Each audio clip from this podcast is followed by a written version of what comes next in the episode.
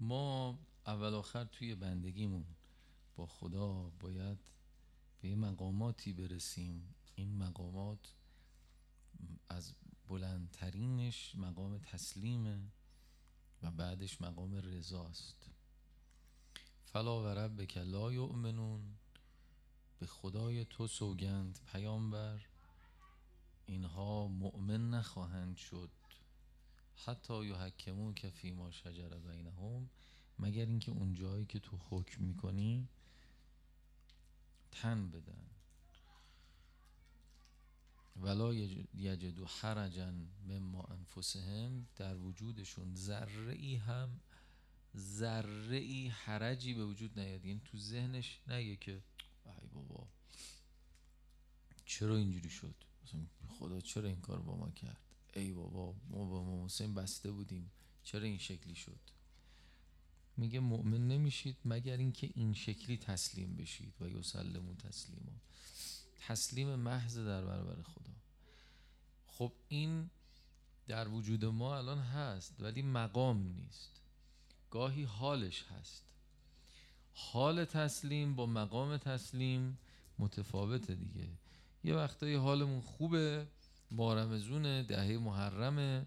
هر اتفاقی میفته خوب می‌تونیم کنار بیایم. یه وقتی حالمون خوب نیست نمی‌تونیم کنار بیایم. یعنی اینکه این تبدیل به مقام نشده یعنی ثابت نشده در وجود ما. بعد از اونه که آدم به مقام رضا می‌رسه. ممکنه الانم این حال رضا در بعضی از موارد در وجود ما باشه. یه جایی نه تنها تسلیم هستیم بلکه واقعا از خدا راضیم. اما این تبدیل به مقام شدنش ثابت شدنش در وجود انسان ثبوت پیدا کردنش یه حرف دیگری است. اونجوری دیگه در مورد همه موضوعات. الان ممکنه تو بعضی از موضوعات ما تسلیم و رضا رو داشته باشیم ولی تو بعضی از موضوعات نباشه. این که ما تسلیم بشیم به درگاه خدا یه معرفتی لازم داره. یعنی ما رسیدن به این مقام رضا و تسلیم ارتباط مستقیم با معرفت ما نسبت به علم و حکمت خدا داره. یعنی چقدر خدا عالمه چقدر خدا حکیمه خدا چقدر می‌فهمه خدا چقدر حالیشه. به زبون ماها به زبان بیادبانه ما اینجوری که خدا چقدر حالیشه؟ اینقدر که من می‌فهمم خدا می‌فهمه یا نه؟ دقیقا این حالیه که سلام. دقیقا این حالیه که بچه ها با والدین دارن. زمانی که بچه ها احساس می‌کنن پدر و مادر خیلی می‌فهمن پدر و مادر بیش از اونها می‌فهمن تن به خواستشون میدن. زمانی که بچه ها متوجه نشن که والدین هم محبت دارن دوستشون دارن هم دور دست ها رو می‌بینن هم تجربه بیشتری دارن هم حکیمانه فکر می‌کنن. خب قاعدتا تن میدن به خواسته والدین. اما وقتی من اصلا پدر مادرم قبول ندارم احساس می‌کنم بیش از اونها می‌فهمم. اصلا من باید بهشون درس بدم قاعدتا زیر بار دستوری که پدر و مادر میدن نمیرم. یا چیزی که ارشاد می‌کنن من زیر بار نمیرم. تسلیم و رضا. فرض کن رفتین حرم امام رضا علیه السلام. انشالله یا حرم سید و علیه السلام. اونجا میگی که آقا این مثال خوب گوش بدید. رفتی تو حرم میگی آقا من الان یه شغلی دارم درآمدم یه مقداریه. به نظرم کفاف نمیده. می‌خوام زن بگیرم. نمی‌دونم چی کار بکنم. اگه ممکنه یه شغل بهتری به ما عنایت بفرمایید یا یه ارتقاء شغلی به ما بدهید که ما بتونیم ازدواج بکنیم. فردا برگشتی اومدی همون هفته اول که اومدی کرج یه مورد ازدواج به شما پیشنهاد میشه. بعد شما برمیگردی رو به حرم یا به حرم امام یا به حرم امام حسین میگی که آقا حاجت ها قاطی شده. ما شغل می‌خواستیم ما زن نمی‌خواستیم. چقدر اعتماد می‌کنی اونجا به اینکه این چیزی که آقا مقدر کرده این درسته؟ چون این طبق روایت هم هست دیگه. یعنی من اگر اقدام بکنم برای ازدواج بعدش ارتقایش یعنی اونجا اون اتفاق حاجت من رو دادن. دعای من مستجاب شده آقا دیده و انجام داده. من تو یه مقدمه گذاشته. منم باید یه امتحانی بشم دیگه. مقدمش اینه که سلام علیکم. مقدمش اینه که شما اول برو. اقدام بکن. بعد یه دفعه می‌بینی ارتقای شغلی اتفاق افتاد. چرا؟ چون طبق روایات دیگه بالاخره شما وقتی ازدواج می‌کنی روزیت میشه دوتا همه آدمایی که باشون صحبت می‌کنی. حتی تو این دهه 90 داغون که از نظر اقتصادی ما دیگه خیلی شاید به اندازه چهل سال انقلاب بلکه بیش از این عقب گرد داشتیم و واقعا له شدیم. حتی تو این دهه 90 هم می‌بینی بعضی جیگر داشتن رفتن زن گرفتن. الان بهش میگی میگه که من بعد از ازدواج اوزان بهتر شد تا قبل از ازدواج. یا هرچی سب کنی اتفاقی نمیفته چقدر میشه اعتماد کرد؟ اعتماد به علم الهی یا چیز دیگری؟ اعتماد به علم الهی به حکمت خدا یا اعتماد به هر چیز دیگری؟ ما مثلا اگر زمان حضرت خدا وکیلی الان یه ذره فکر کنیم. اگه مثلا ما زمان حضرت نوح بودیم یه دفعه میدیم تو بیابون داره یه پیغمبری داره کشتی می‌سازه چیکار می‌کردیم؟ یعنی خدا وکیلی اعتماد می‌کردیم به علمی که او داره که متصل به وحیه یا ما مثل بقیه بودیم. بار بابا چی کار داری می‌کنیم؟ مسخره می‌کردیم میخندیدیم چه میکن خیلی کار سخته. تا به یه بزنگاهی نرسیده که امتحان بشیم باید این معرفت اینقدر بالا بیاد که اگر به بزنگاه رسیدیم بتوانیم اونجا امتحان پس بدیم. ولی اگه مهیا نشیم یه دفعه امتحانی اتفاق میفته ریزش می‌کنه چرا این اتفاق میفته؟ ما صاحب فکریم. چرا انقدر خطا می‌کنیم؟ دلیل داره. دلیلش اینه که ما معمولا یه هوای نفسی در وجودمون میاد. فکر عاقلانه ای که داریم می‌کنیم اون هوای نفسه میاد نسبت به او ما تصمیماتمون شکل می‌گیره و یه جهتی می‌گیره. خیلی وقتا انقدر پنهانه که ما متوجه نمیشیم.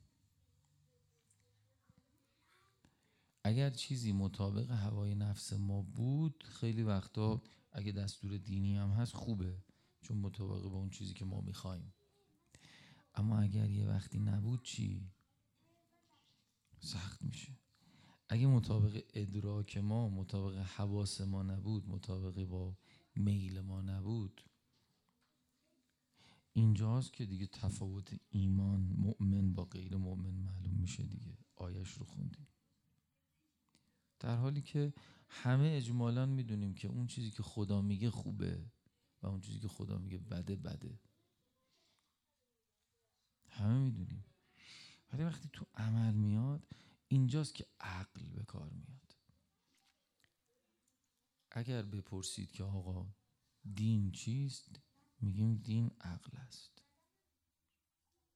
آدم مؤمن کیه؟ میگیم آدم مؤمن آدم عاقله. عقل کجاست؟ اونجا که میاد مقابل هوا مقابل نفس قرار می‌گیره. میگه نه طور کنار من می‌خوام مستقل فکر بکنم. بتونه مستقل فکر بکنه. به خاطر همین گفتن لا دینه لمن لا عقل له. اصلا دین نداره اونی که عقل نداره. مثل این جاسوسه که ادامش کردن. امروز دیدم آقای رنگپور از قدی صحبت می‌کرد. میگفتش که این مثلا ده 20 ساله که همجوری داره جاسوسی می‌کنه اطلاعات میده به آمریکا و انگلیس و اینها. مثلا نزدیک 100 تا از این دانشمندای هسته ما رو مشخصاتشون رو گراشون رو ایشون داده. شهید فخری زاده دیگران دیگران دیگران. خیلی. بعد این آدم اونجا میگه خب بهش خونه دادن تو انگلستان تو سوئد جای مختلف. میگه اونجا که بودیم سجاده به من داده بودن. این سجاده نماز من رو تامین کرده بودن. حواست باشه نماز دیگه وقتی غذا نشه اطلاعاتو بده بیاد. یعنی چی؟ لا دین لمن لا عقل له. دین نداره کسی که عقل نداره. بی عقلی محض دیگه. این تو نتونستی فکر بکنی یه ذره. اینا مهمه. عاقل کیه؟ عاقل کسی که دنبال هر چیزی که دلش می‌خواد نمیره. اون چیزی که عقلش میگه انجام میده. آدم تنبلی و خواب و اینا رو دوست داره. عقل میگه حرکت کن. میل آدم میگه که نماز صبح بگی بخواب. نمازهای دیگر هم آخر وقت خوندی. بس دیگه آقا می‌خوای چیکار کنی تو این جامعه؟ همه کافر شدن و چهار تا مؤمن موندن. شما تو هم حالا دیگه خیلی سوگلی خدا هستی دیگه. حالا آخر وقت خوندی هم اب نداره. حالا نماز صبح هم نخوندی نخوندی اب نداره. این شکلیه دیگه. این حواس. عقل میگه که در برابر خدای خودت ادب داشته باش. اصلا کار نداریم چقدر ثواب داره چقدر ادب داشته باش. وقتی خدا میگه بیا بیا. ادب. بعد عقل میگه این کار نظم به زندگیت میده. شما عباداتت رو اگه درست کنی نظم به زندگیت میاد. از نظر جسمی اثر داره از نظر روحی اثر داره. ارادت رو قوی می‌کنه. تو درس خوندنت اثر داره تو کارهای دیگه اثر داره. نمازه رو درست کن. اینا, اینا همش عقله برای همینه که آدم عاقل دین داره. عقل نباشه باید بدو دنبال ثواب. هی متر بزنه چقدر ثواب داره اول وقت؟ اگه یه ساعت دیر شد چقدر؟ اگه آخر وقت شد چقدر؟ حالا ولش کن. هی داره حساب کتاب میگم که حالا این همه اول وقت جماعت خونیم یه دونش هم آخر وقت. اشکال نداره. شما داره متر می‌زنه با آیه روایت. این یکی داره فکر می‌کنه عاقله. پس این خیلی دیندارتره. سوال. اگه ما جای اون آدم آرایشگر نیشابوری بودیم که امام رضا علیه السلام ظرفش رو طلا کرد بارها تو روزه خوندیم دیگه. امام رضا علیه السلام ظرف اون آدم رو طلا کرد. طرف گفت آقا من طلا می‌خوام چیکار؟ نمی‌خوام. حضرت فرمود خب چی می‌خوای؟ گفت آقا من می‌خوام که لحظه جان دادنم شما حتما بالا سرم باشی این زرنگ دیگه عاقله. سوال همین الان هر کسی خودش فکر کنه خانمهایی که دارن حرف می‌زنن و دارن گوش میدن و آقایون همه. ما اگر جای اون آدم بودیم تو اون لحظه امام رضا اون تیکه طلا رو به ما می‌داد چیکار می‌کردیم؟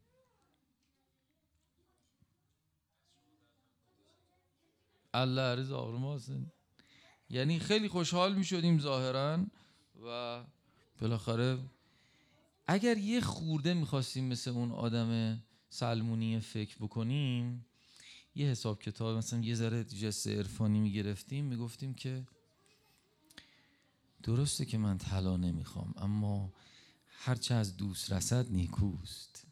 امام رضا صلاحتون می‌دونسته طلا حتما طلاست. این آدم اینجوری حکم می‌کنه دیگه. این چی؟ وقتی هوا میاد هوای نفس که میاد آدم می‌بینی یه چیزی مطابق میلشه آیه روایتش هم ردیف می‌کنه. میخو امام رضا طلا داده پس طلا خوبه. با شاید امام رضا داره امتحانت می‌کنه. بعد آقا تازه چی بهش گفت؟ فرمود اشکال نداره ما میایم بعد طرف گفت آقا پس این طلا رو برگردیم آقا فرمود نه چیزی که ما بدیم پس نمی‌گیریم. یعنی هم طلا رو گرفت این آدم زرنگینه ما بودیم اینو نمی‌گفتیم. ما می‌گفتیم که ادب داشته باش. این دیگه مثلا ادای عارفا رو اونجا سری در می آوردیم. به خاطر طلا. ادب داشته باش. امام رضا طلا داده تو میگی نه؟ سریش درستش می‌کردیم که طلا رو به دست بیاریم گردن خدامون بذاریم که ببین من چقدر با ادبم. حالا اگه امام رضا علیه السلام همون لحظه میفرمودن که مثلا شما سر ما رو اصلاح کردی امسال خمست هم انقدر میشه. اینم پرداخت کن من برم.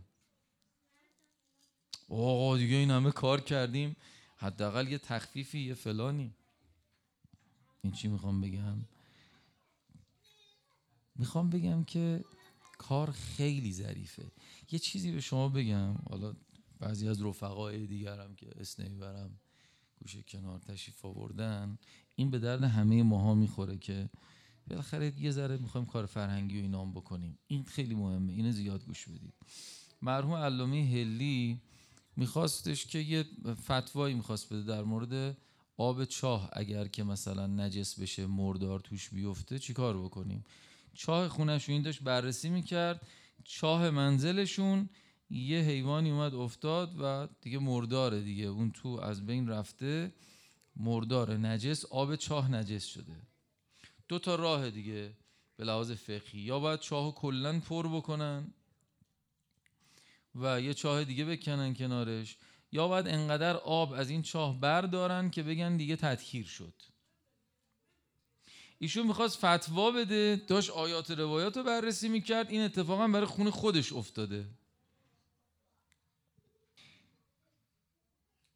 با خودش فکر کرد نکنه این چاه منزل ما روی فتوای من اثر بذاره. گو آقا این چاه رو پر کنید. چاه خونه رو پر کردن کامل ذهن آزاد شد. حالا نشست سر آیات و روایات که این فتوا رو در بیاره که چرا؟ به خاطر اینکه اون اثر می‌ذاره. بعضی وقتا ما ته دلمون یه چیزه که میل ماست نفس ماست خوشمون میاد ازش. اونو میم یه جوری تزیین می‌کنیم به اسم دین قالب می‌کنیم. من خدا برای شما دارم کارم در صورتی که دارم بازی می‌کنم. در صورتی که دارم کیف می‌کنم. در صورتی که اون کار واقعی نیست. کار دیگری باید انجام بشه. من اینو تزیین کردم با آیه روایت. پا منبرم نشستم کلی یاد گرفتم. درستش کردم. حتی اگر اتفاقا درستم باشه بازم ارزش نداره. بازم ارزش نداره. چون من طبق عقل عمل نکردم. با نفسم گشتم یه چیزی رو درست کردم. آقا ما یه عمل دینی داریم انجام میدیم. توی فشار نمیشه قضاوت کرد توی فشار نمیشه فتوا داد چون گرونی بود هر چیزی تو فضای مجازی اومد ما دیگه قبول کردیم. عقل چی شد؟ اتفاقا اینجا ایار ایمان معلوم میشه. ایار ایمان نه ایار عقل. اینجا معلوم میشه. حالا چون فشار شهوت شما داری رو هجاب سعی کن نظر ندی. وقتی دعوای زن زندگی آزادی میشه چون احتمالا اونوری قش می‌کنی. حالا اگر یه وقتی دیدی که مثلا یکی از اعضای خانواده هجابش ضعیفه شما سعی کن تو این فضاها خیلی ورود نکنی. چون ممکن اونوری قش کنی. و بالعکسش هم هست. هر کی می‌خواد حرف بزنه باید اول چاه خونه رو پر بکنه. چاه هوای نفس باید پر بشه بعد نظر بده. بعد فتوا بده. اگه دوست داری تو خونت ماهواره باشه علکی دفاع نکن از این شبکه و اون شبکه و فلان. حالا این دوست داره اینو بگیره بذاره خونهش مثلا استفاده کنه حالا از هر چیزی. بعد دیگه از بی بی سی دفاع نکن دیگه. حالا تو دوست داشتی چهار تا فیلم ببینی؟ برو ببین. اینا خیلی موضوع مهمیه. بعضی وقتا ما اینا مال فقط ماهاست. حالا بیرون خیلی این شکلی نمیشه حرف زد. اینا مال ما هست که ده سال 20 سال هیئت داره میاد. الان می‌خواد در مورد یه چیزی نظر بده. کلی فوتوفن بلده. انقدر پا منبر آیه قرآن شنیده روایت شنیده. بخواد یه چیزی رو برگردونه به یه سمتی خیلی راحت می‌تونه. این اتفاقی که کربلا افتاده. چجوری وضو می‌گیرن میان سید شهدا رو می‌زنن؟ برای اینکه این آدما فقه تو دستشونه عمر سعد فقیهه. عمر سعد فقیهه. بلده چی کار بکنه؟ ابو موسی اشعری فقیه صاحب فتواست. می‌دونه داره چی کار می‌کنه. می‌فهمه. میلش به یه سمتی است که فتواها رو درست می‌کنه. مردم بر علیه امیرالمومنینن توی کربلا میلش به سمتی است که باید به سمت امام حسین باشه. درست می‌کنه. یه جوری مردم رو میشورونه به سمت سید الشهدا علیه السلام. و وضوع گرفته به قصد غربت. حواستون باشه.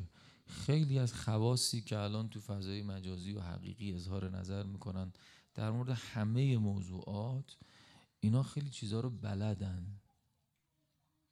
چون بلده میپیچونه. ولی راه تشخیصش بسیار ساده است. یه خورده عقل یه خورده دیدن دوتا جبهه یه خورده دیدن آدم های دوتا جبهه. یعنی اگر یه جای امار ایستاده و اونورم پیامبر فرموده که امار تو هر جبهه‌ای باشه اوست و اگر کسی او رو بکشه اون جبهه شقیه و امار اینجا کشته میشه دیگه اگر کسی اومد توجیه کرد گفت امار را علی کشت. چون او امار را آورد به جبهه جنگ. عقل کاملا واضحه که طرف داره میپیچونه. مگر اینکه منم میلم به سمت معاویه باشه؟ بگم آه دیدی؟ یعنی یه عده مونده بودن که چیکار بکنن تو سفین وقتی امار کشته شد گفتن بیچاره شدیم. ما تو لشکر معاویه ایم. امارم اون ور کشته شد تو لشکر علی. چیکار بکنیم؟ امراس اومد گفتش که بابا امار رو معاویه نکش علی کش. کی اینو آورد به میدان؟ بودن علی. گفت پس علی قاتل امار. هم گفتن آخش خیالمون راحت شد. یعنی چی؟ این می‌فهمید. می‌فهمید که حق چیه باطل چیه. دنبال یه استدلال میگشت. استدلال او درست کرد. الان فضا مجازی این شده. یه عده کاملا برای حداقل قشر من و شما واضحه به نظرم. همه چی. برای دیگران هم فکر می‌کنم خیلی چیز عجیب و غریبی نیست. یه ذره عقل آدم تو همه موضوعات به کار ببنده کاملا متوجه میشه. اما وقتی من یه خورده میل پیدا می‌کنم به یه سمتی به هر دلیلی به دلیل اینکه خانوادم اونوریه به دلیل اینکه دوروریام اونوریان به دلیل اینکه فشار شهوت دارم. به دلیل اینکه گرونیه به دلیل اینکه ناراضی هم به دلیل اینکه رفتم فلان جا تو فلان اداره کارم رو انداختن. به دلیل اینکه نتونستم زن بگیرم تا سن بالا. به دلیل اینکه مثلا بابام بازنشسته شده حقشو ندادن. به دلیل اینکه چه چه چه چه. به هر دلیلی اگر ناراضیم حواسم باشه که این میل من باعث نشه که به یه سمتی قش بکنم. بعد یه دفعه بگم آه دیدی؟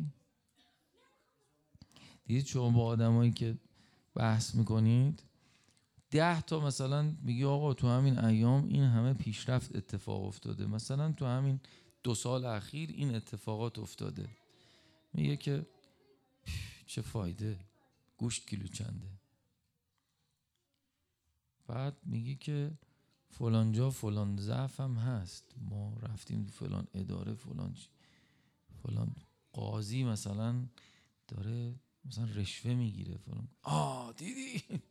یعنی اصلا خوشحال میشه. گاهی وقتا از بیان یه پیشرفتی ناراحت میشه. از بیان یه ضعفی به شدت خوشحال میشه. این یعنی که تصمیمشو گرفته قش کرده به سمتی الان دنبال استدلال میگرده. مراقب باشیم جزو خوشحالانی نباشیم که اگر مردم تو فشار افتادن بگیم به به به ببین چقدر گوشت گرون شد. با هیجان همه جا میشینه حرف می‌زنه. بعد اگر یه جایی پیشرفتی اتفاق افتاد یه چیزی اومد پایین یه اتفاق خوبی افتاد یا سانسور بشه یا اگه نتونه جلوش رو بگیره و بیان بشه حالا دو طرف رو ببین دیگه. آدم عاقل. آخرتمون رو ندیم. به پای آدم هایی که خواصی که نشستن و دارن استدلال میبافند برای اینکه ادهی که از هوای نفسشون تبعیت می‌کنند دلیلی برای جهنمی شدن داشته باشند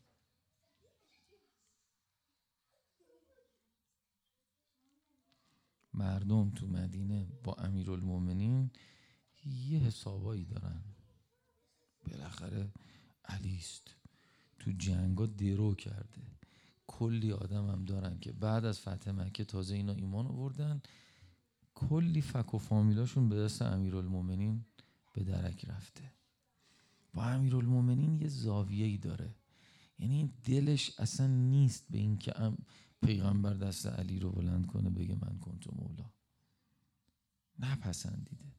خودت چیکار بکنیم ولی نمی‌دونه چیکار بکنه.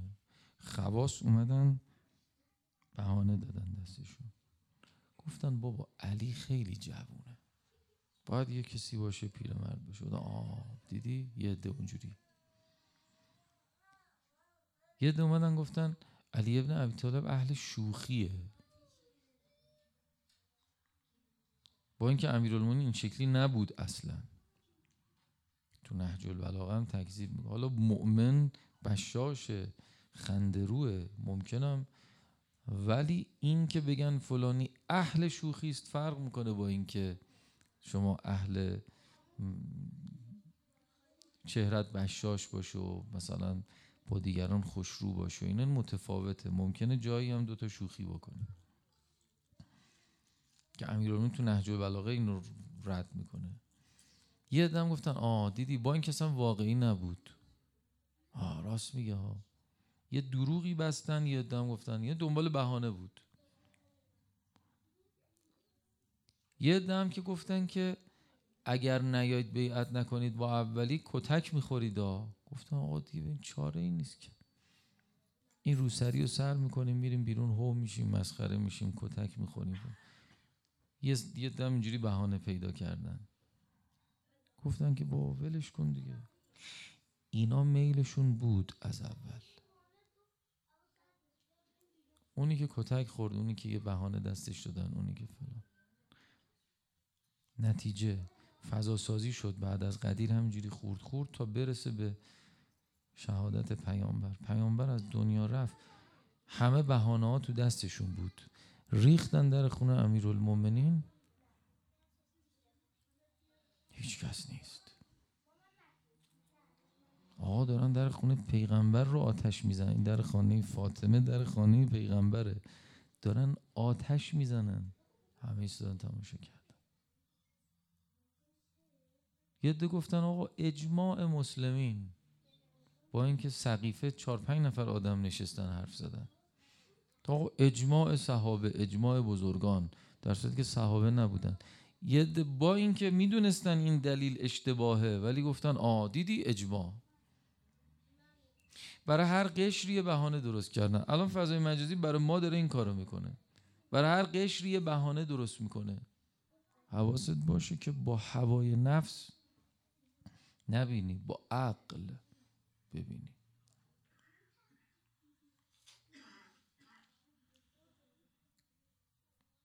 یه دفعه صدای حضرت زهرا سلام الله علیها از پشت در که بلند شد یه نفر گفت عمر ان فیها لفاطمه.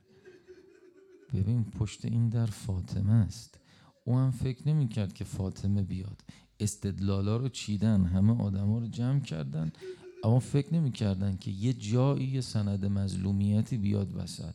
بالاخره شما یه شهید غیرت میاد وسط رسوا می‌کنه.